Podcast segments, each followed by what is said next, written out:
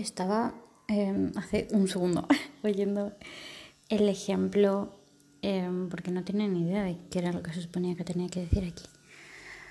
un breve resumen o algo, es que no tengo idea. Yo creo que este minuto va a ser glorioso porque si tiene que resumir lo que tengo que decir, se va a ver claramente que no tengo ni idea de, de qué es lo que voy a decir.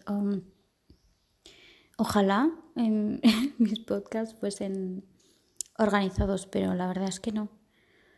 En resumen, son pensamientos que tengo a lo largo del día y que necesito sacar porque, porque tengo necesidad comunicativa.